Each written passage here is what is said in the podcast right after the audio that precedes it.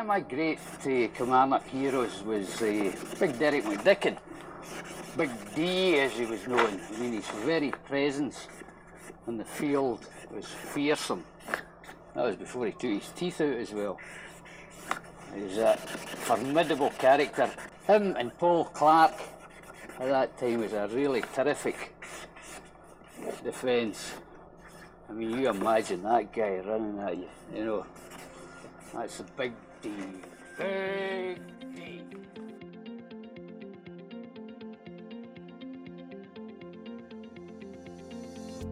It wasn't just the cartoonist Malky McCormick who admired this week's guest, Kilmarnock Football Club Hall of Famer Derek McDicken. Popular for his honest, hard-working approach both on and off the park, Big D's 15 years at the club were distinguished by a strong connection with the Killie supports. A relationship which endures. In episode 14 of Killie Histories, Derek talks about the pride his family felt when he signed for his boyhood team, the opponents he faced, his values as a player, and the formidable partnership with Paul Clark. I'm Gordon Gillan, and this is Derek McDicken.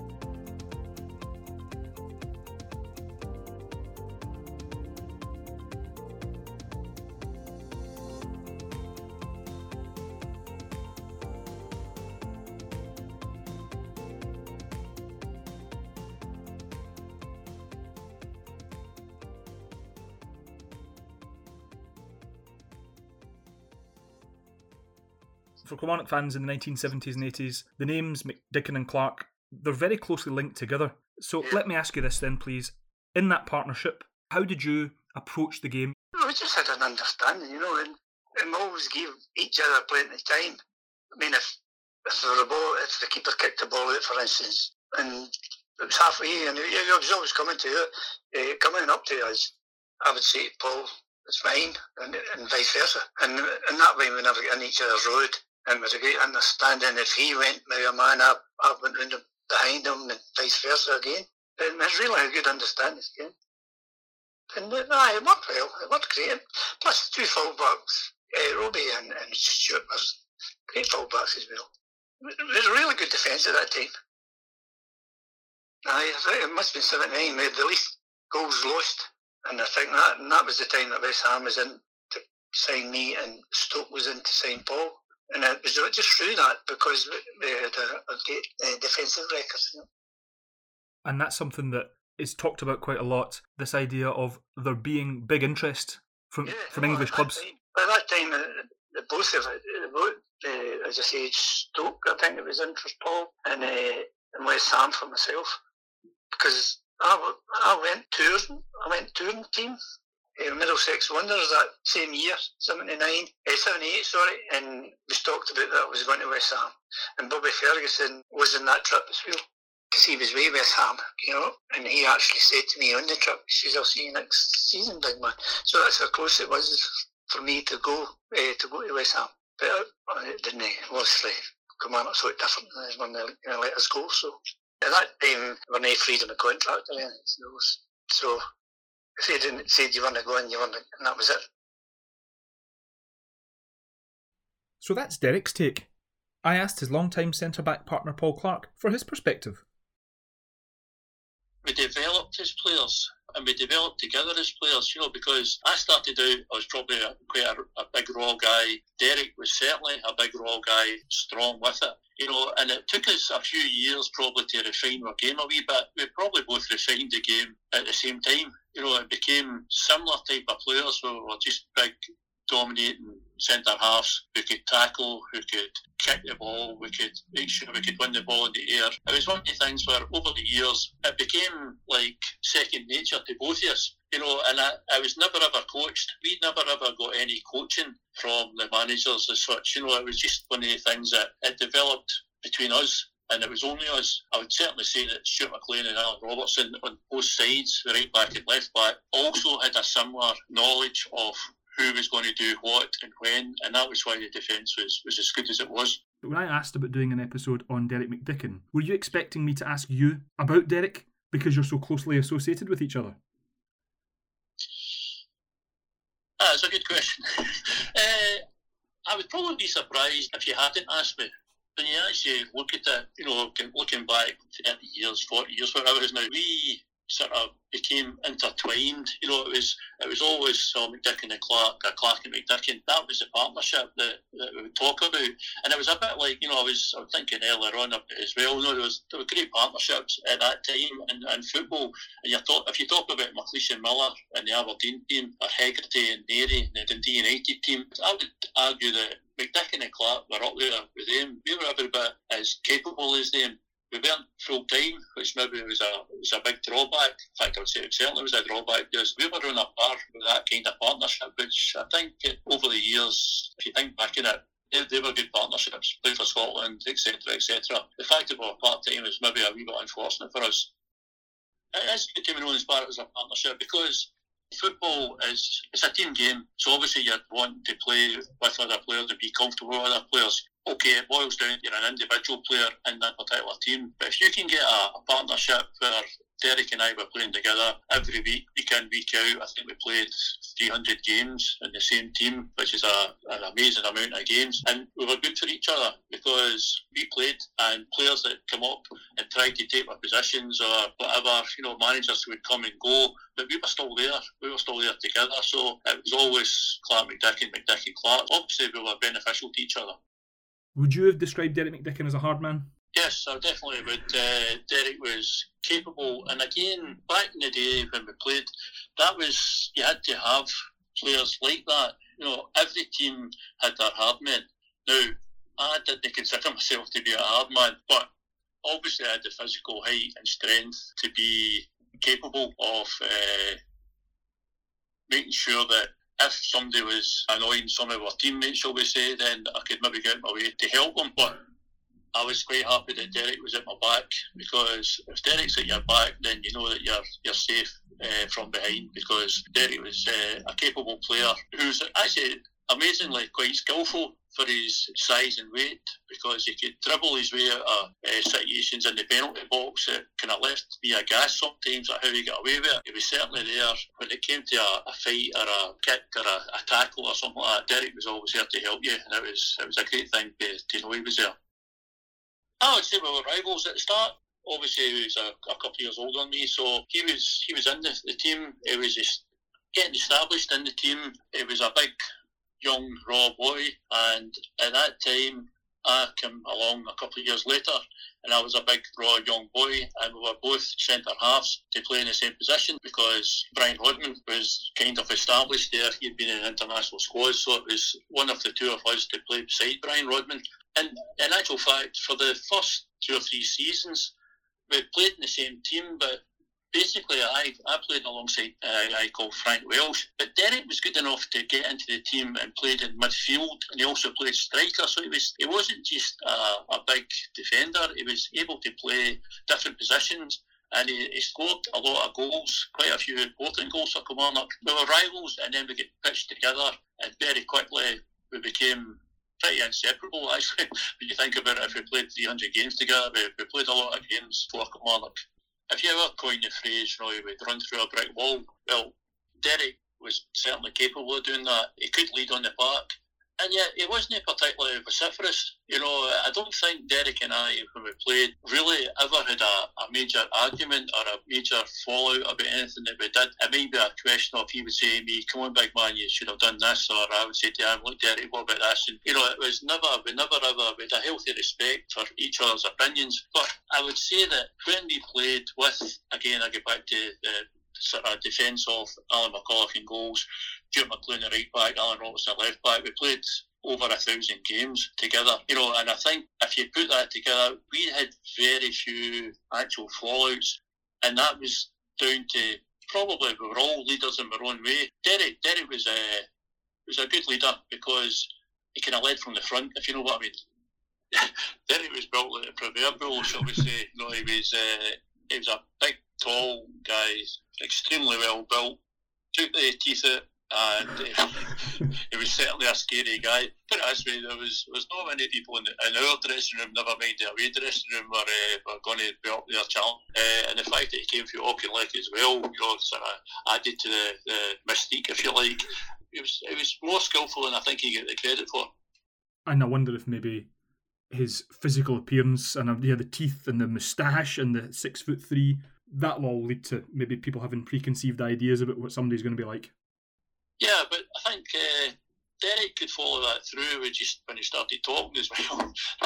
he liked he liked a wee snarl every now and then, and you certainly knew when you could see players playing against him. And when we played, we were kind of allowed, uh, if that's the word, uh, a free a free hit uh, early on in the game. I would say that over the years that I played with Derek, he didn't waste many of those particular uh, opportunities.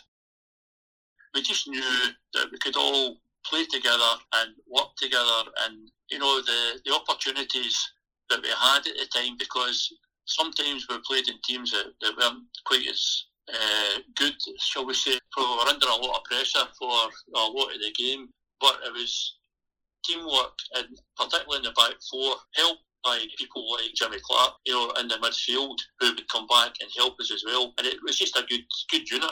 If my brother had coached us, he'd have been proud of us, I would imagine, you know, because he coaches defences and gets them to do it properly and we actually just did it kind of naturally, I would say. It's hard to imagine the menacing six foot three, Big D, being popular with today's referees. What was that relationship like 35 years ago? Could you approach them?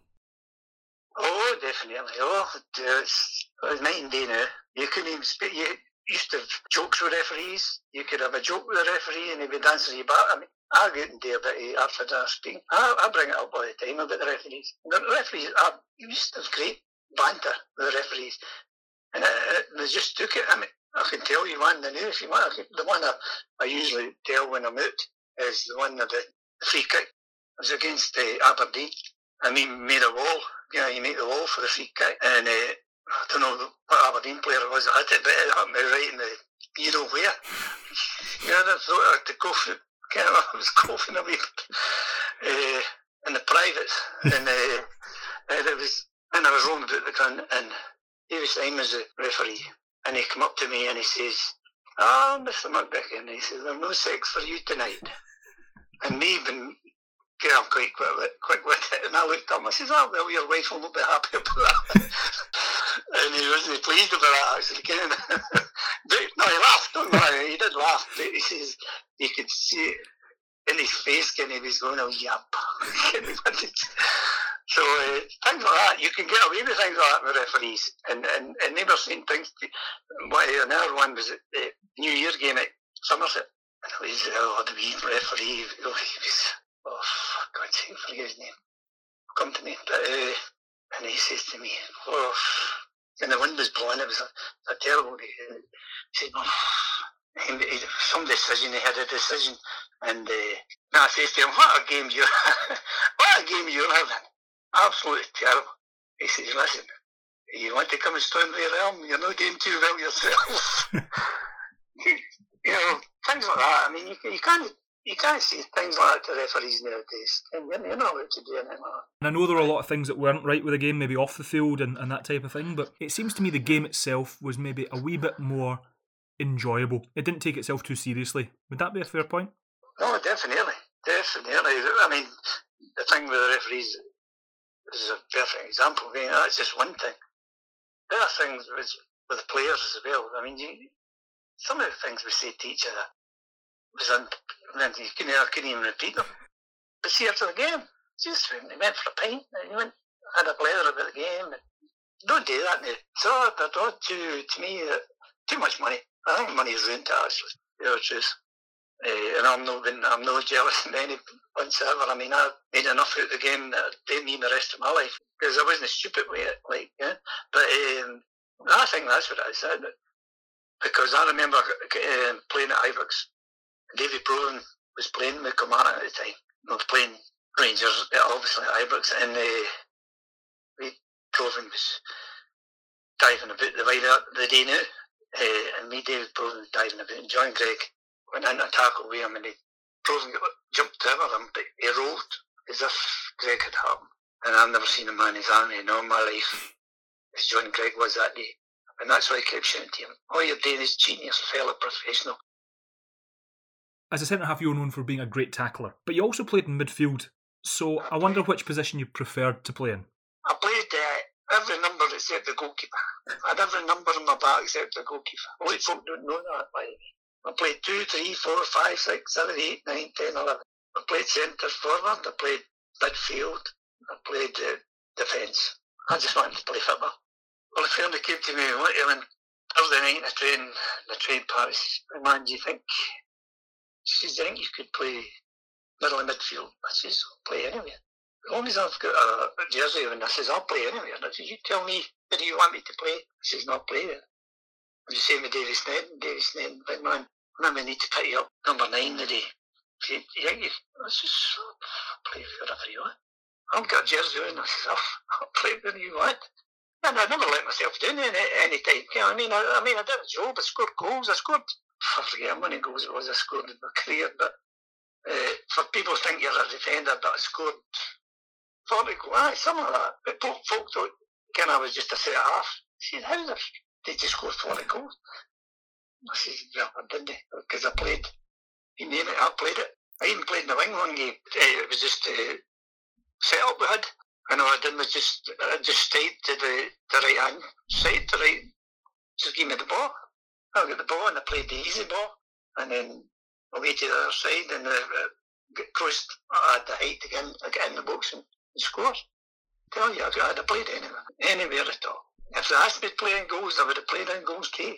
I'm trying to imagine, Derek, the look on the fullbacks' faces when they think they're going to be up against a, a natural winger, and then there's Derek McDicken up against them. Aye, well, I don't know what they thought, but they just I had to take what they got. But uh, I certainly wasn't a flying winger, I can assure you. I wasn't a flying winger. Uh, no, no. I certainly enjoyed my career. I had a great career. I, come on, I mean, I went to watch Kilmarnock when I was 10 year old. 10 years of age, I took one of my, my brother's friends, took me, 10 year old rugby park every Saturday home game. And if I was going to a team, the only one team I was going to was Kilmarnock.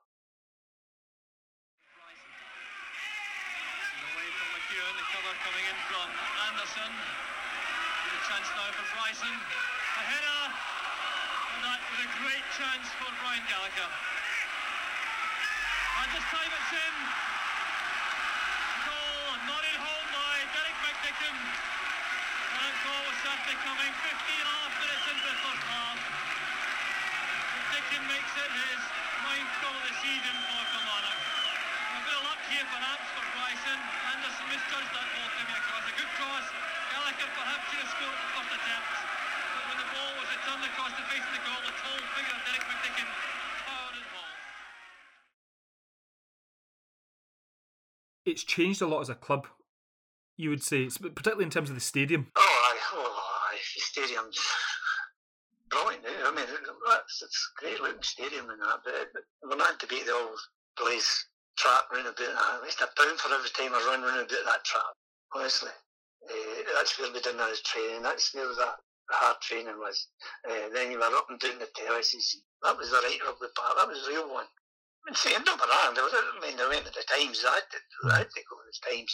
It's a, it's a great stadium there. Always was, but uh, just modernised. That's all. Just keeping up to date?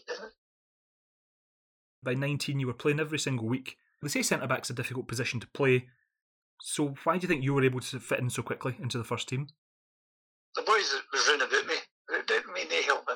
Brian Rodman helped me uh, an awful, lot. And I come in at first. Brian, I played alongside Brian. Brian was centre half, I was sweeper. Uh, that got the sweeper at that time. Uh, and Brian helped me tremendously. And then you had the likes of Billy Dixon. You had, I had players that was going way back. You know what I mean? The boys that had won the league. And they're still there. They're telling me what to do. And Brian had, you think he had maybe strings. I think I was puppet. I was up and down. He was telling me when to go and when not to go and when to stop, when not. Brilliant. No, I had great boys running about me. And for goalkeepers, well, I don't need to tell you the goalkeepers. Didn't have a bad one. Didn't have a bad goalkeeper.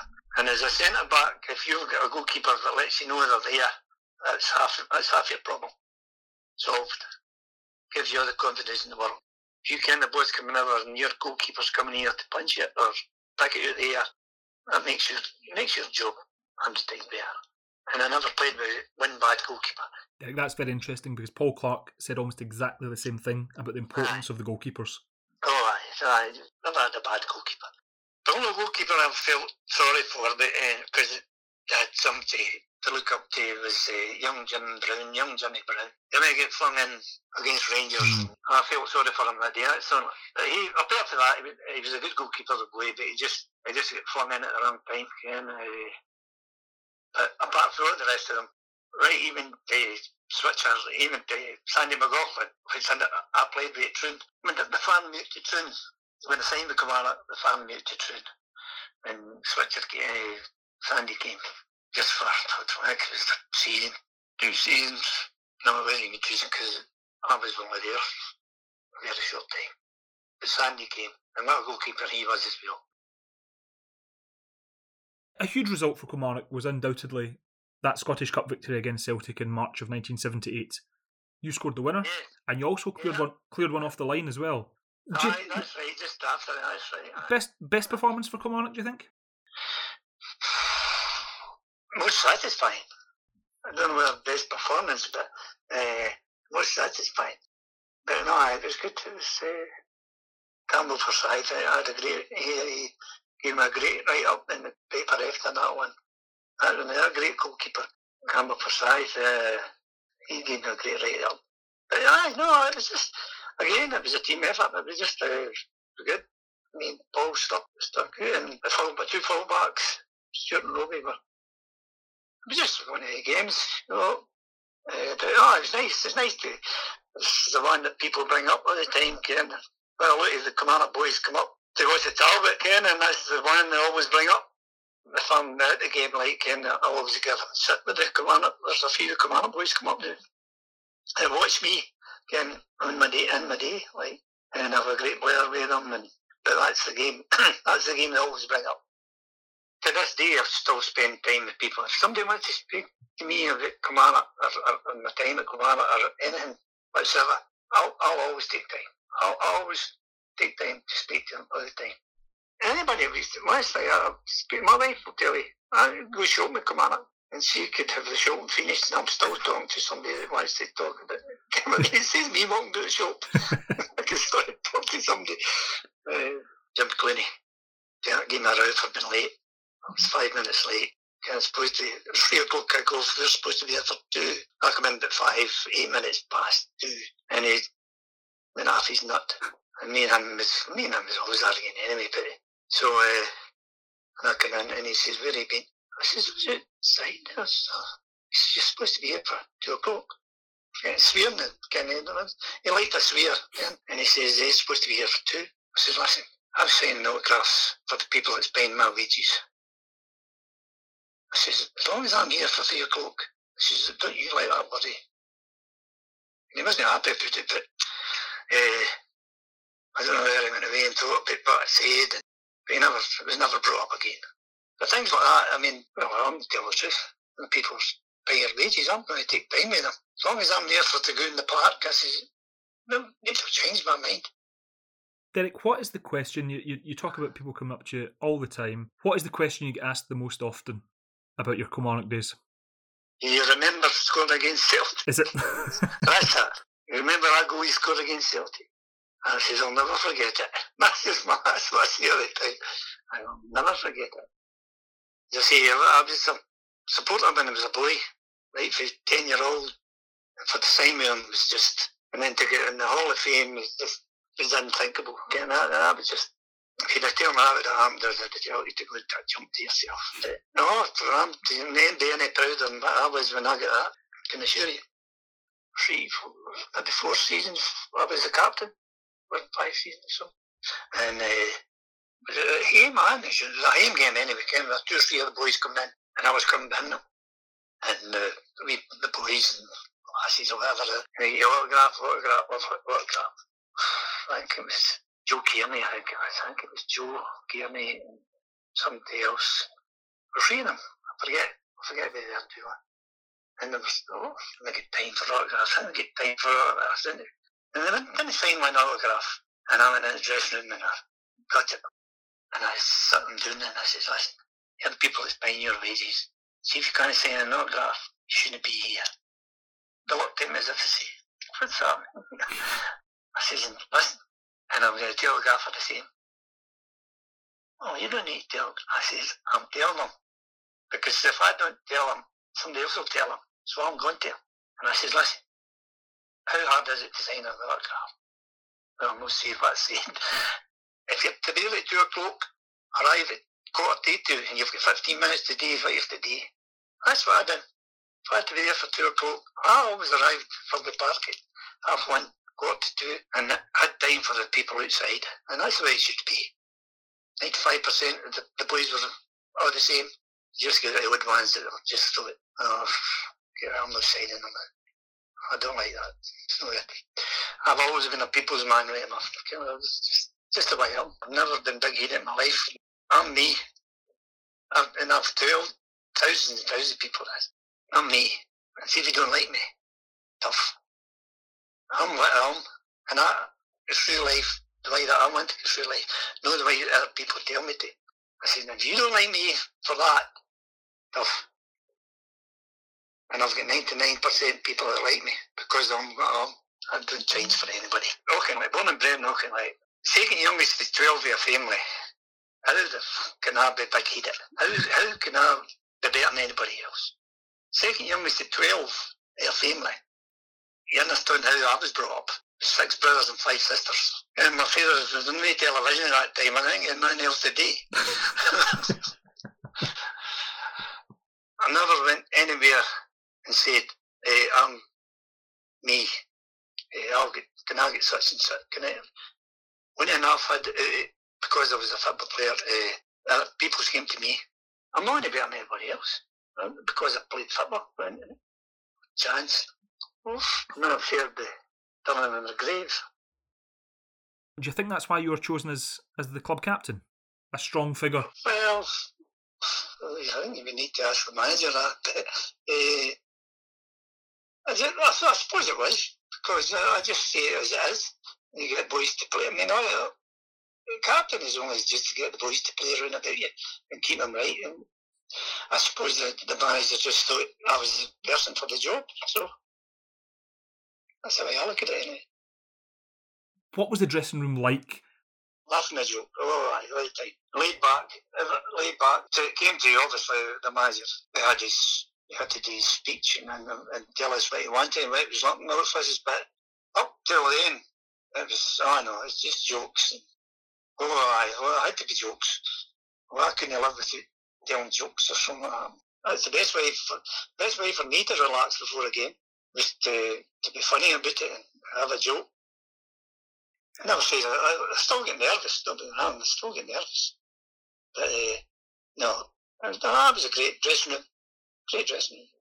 Apart from Derek McDicken, who would be the other one or two that would be would be kind of? Uh, oh, Murday was kind of Billy Murdoch and Billy Murdoch was there.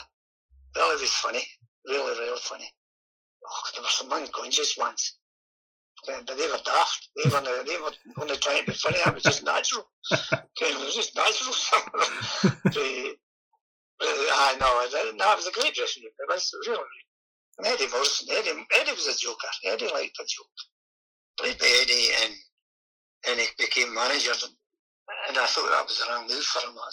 I actually told him that as well. Thought it was the wrong move. I didn't think he was the, the man for the commander job then. He was too much, too much a hero.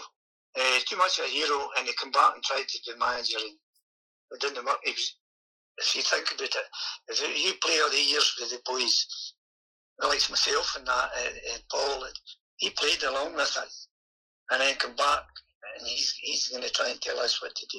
That doesn't work. In my eyes, that doesn't work. It's difficult. That's that's all right if you go away from the club, right?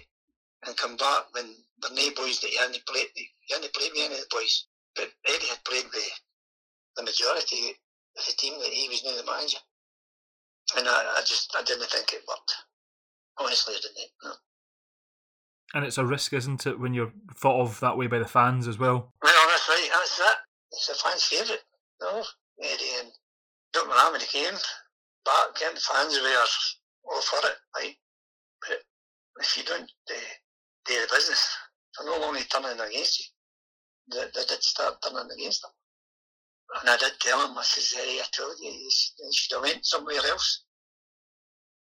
Kind of, Kenny was at Morton, but he wasn't, he wasn't the full thing at Morton. Eh. But to come as, he is the manager, I tell him it was the wrong thing for him to do. Definitely.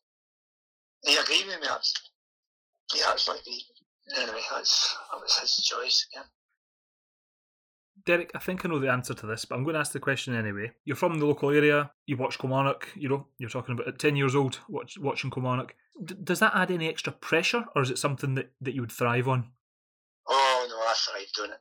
Oh, I thrived on it. Oh, Loved it. Definitely thrived on it. It was.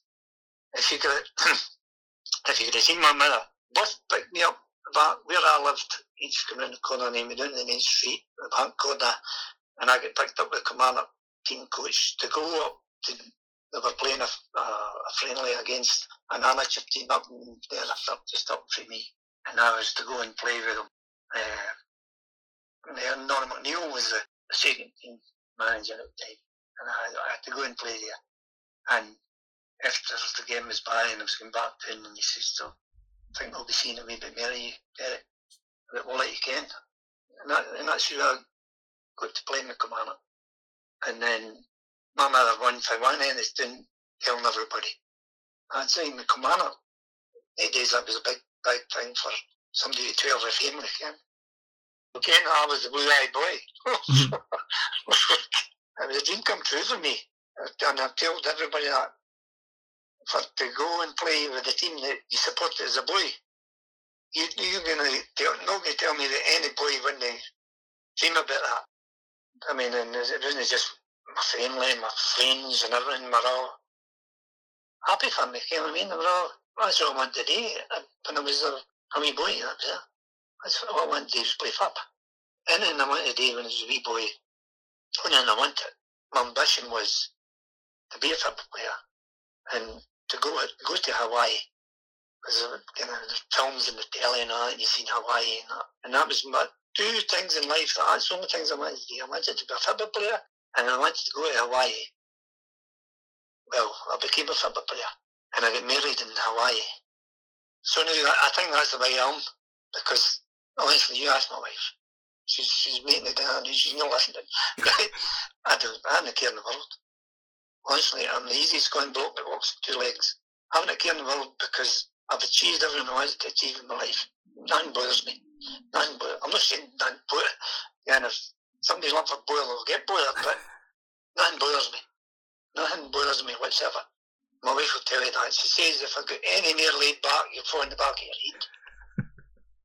You're talking about it being kind of your boyhood ambition, and as it is for, I guess, a lot of young boys and girls to, you know, to be a professional sports person. But was it everything you hoped it would be? Oh, aye, definitely, definitely, definitely. You know, wish you were playing now. No, no. I achieved everything I wanted to achieve when I was a wee boy. I achieved that. I got that, and I always and I wanted to be able to buy a car when I could, be able to afford it, buy my own house, not have any mortgage, not have. I've done all these things. I've done everything that I wanted to do as a wee boy. I've achieved everything in there. My family's my life now. I've achieved things that uh, that I've I can leave. I lost my daughter last a couple of years ago, but I've got a grandson to bring up now. I'm 65 years of age, you but I've got a wee 11 year old that I'm bringing up. But I can assure you, he'll be brought up. He'll be brought up and brought up right. He wants to a football player. And I asked him if he wants to kick the players the way that I kicked them. and he says, aye. So that's what I've to, to look for it in life now, is bringing that wee boy into this. He wants to be a football player. I says, well, I'll do my best for him. I hope you're going to bring him up as a Killie fan, or at least a Talbot fan. Oh, he's, he's both. Good. He's both. He's same as me. Talbot uh, goes every Saturday to the home games. And he's wanting to go to Kilmarnock. He's, he's 11 now, he's 12. And he asked me, Papa, when can I go to Kilmarnock? And he'll be at Kilmarnock, I can assure you, I'll bring him to Kilmarnock. and he'll be a Kilmarnock supporter. The football sense yet. I'm still Kilmarnock through and through. It's the first result I look for every Saturday. If I'm at the Talbot game, I do a bit of hospitality for the Talbot game. The same as when I come to Kilmarnock. I get invited down to Kilmarnock. I love getting down there, meeting all the old faces talking about, oh, you know, I don't want to start. Sometimes I go down to Kilmarnock and forget to come home. My wife will say, when will you be home? And I just say, I'll be home. Sometime.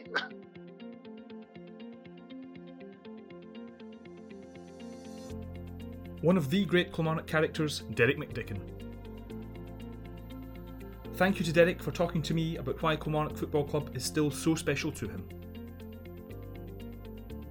It was fantastic to speak again with fellow Hall of Famer Paul Clarke, whose partnership with Derek remains one of the club's most popular.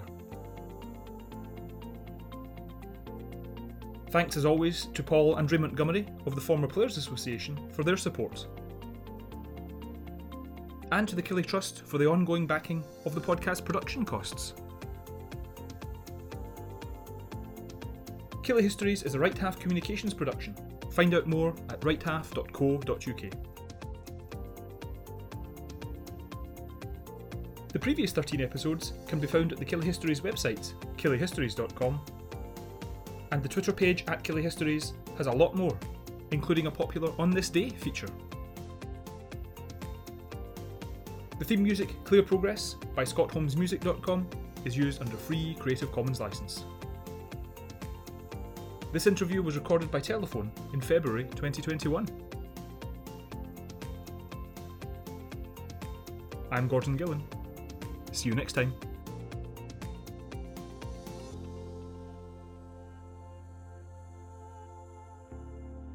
Was a big game player.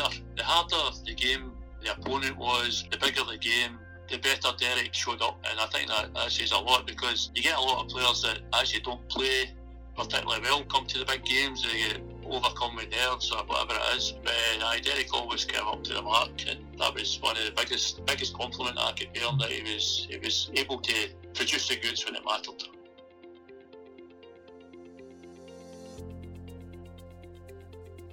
I had a philosophy uh, thou shalt not pass. And I tried to stick to that, so that was my kind of way of thinking. Remember Best came back to Hibs, and he they played against him, and he was supposed to be finished at that time when he comes to Hibs. So if that was unfinished, I would not like to play against him and when he was at his peak. But what a player, what a guy, getting off the, on and off the park. It was, a, it was a pleasure to play against him, actually. Pleasure to kick him, too. but, uh, me and Paul had done about it, having a wee hard, uh, man, that day, like, you know, just been hard. I think it was about five or ten minutes ago. She always ran with the referee, and I said to Hugh, I said, um, I wants to go, Hugh. He said, oh, what for, big man? I said, it's not a wants to go. Laughing, we're both laughing. And uh, she said, oh, five minutes, man. I said, oh, that's okay, fine. The next to Best get the ball and they played the ball, and he's, you know, worked the ball and him and everything went up there. And he in and was like eh, laughing up at me and he says, I, I knew that was coming, big man. I knew that was coming.